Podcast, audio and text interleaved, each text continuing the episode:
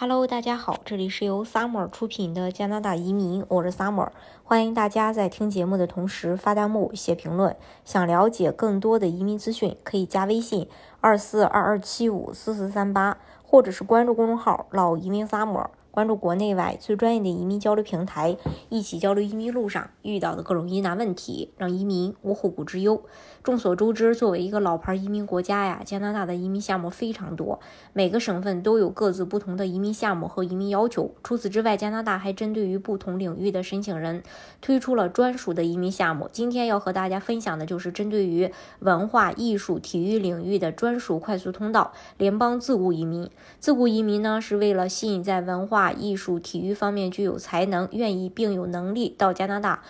呃之后继续从事原先的事业，不需要为别人工作而自己雇佣自己的这个申请人，可以从事的行业很多，比如独立开办培训班或者工作室，凭借自身才能为自己创造收入，并为加拿大的文化艺术、体育做一定的贡献。虽然说自雇渔民所针对的是文化艺术、体育领域的人士，但是这三个领域所涵盖的职业其实非常多。比如文化类的可以是作家、画家、翻译、诗人等等；艺术类的呢可以是造型师、演员、摄影师、导演、室内设计师等等；体育类的可以是裁判、运动员、教练等等。加拿大联邦自雇移民的申请门槛比较低，一人申请可全家一起移民，还能享受到各种福利待遇。最重要的是，相对于其他移民项目，该项目的费用也较低，申请速度还快，是难得的优质项目。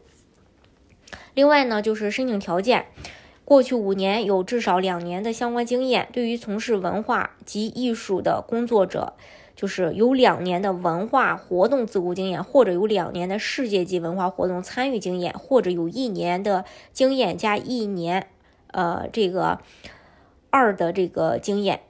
就是刚才有两年世界级文化活动参与的经验，是这意思。对于运动员的话，有两年自雇的运动员经验，或者两年世界赛事参与的经验，或者有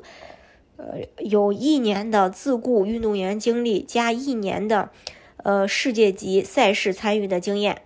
另外有意图并且有能力在加拿大自雇，符合自雇人士的打分标准是三十五分。这个项目呢有什么优势呢？就是它的流程简单，一步到位，全家获得永久居民身份，登录后可以享受福利。二、申请门槛低，没有对学历、年龄、管理经验等硬性要求，只需要综合评分达到三十五分就可以。三、无资产要求，没有对家庭资产和资产来源硬性要求，只需能够满足自雇和生活保障的费用即可。四、无呃无创业要求，不需要在当地创造就业机会。五、费用低，性价比高，是加拿大商业类移民项目中费用最低的。六、无居住限制，不限制在加拿大境内的居住省份，可以自由选择定居。那怎样的成就才能走联邦自雇呢？实际上，对于成就的要求没有一个标准的量化概念，尤其涉及到网红时，移民部并没有说过一定要多少粉丝才能够通过自雇移民。对于成就而言，有官方颁发的成就固然是好的，在世界级大赛中获奖或者在国家范围内很有名望，这些都是极大的加分项。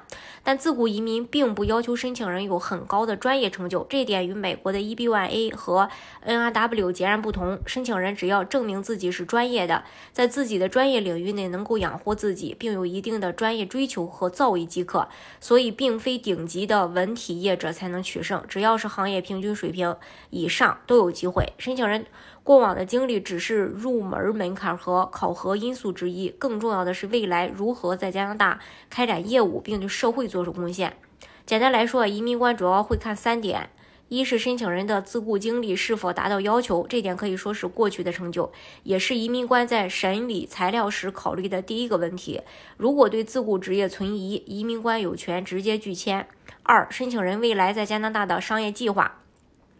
这点是判断申请人未来能否在加拿大继续这个嗯从事他的专业，并且能够取得成功。申请人要在商业和专业两个层级上做出周密的计划，商业计划。个人提升计划、英语水平、配偶的学历和职业、家庭财产以及与加拿大的联系等因素都是考察范围。三、申请人能否为加拿大做出贡献？这点很多人申请的时候往往忽略，但在呃，我们看来确实申请成败的关键，贡献应该是什么样的？这点没有明明确的一个界定，这点不像美国的 NRW 明确规定要对整个国家范围做出贡献。但有一点肯定是，申请人有需要利用自己的专业能力，在商业范围之外，对加拿大的社会、社区、文化、教育或某一特定人群有所贡献。这是关于这一点。大家如果想具体去了解加拿大的移民政策的话，可以加微信二四二二七五四四三八，或者是关注公众号“老移民 summer”，关注国内外最专业的移民交流平台，一起交流移民路上遇到的各种疑难问题，让移民无后顾之忧。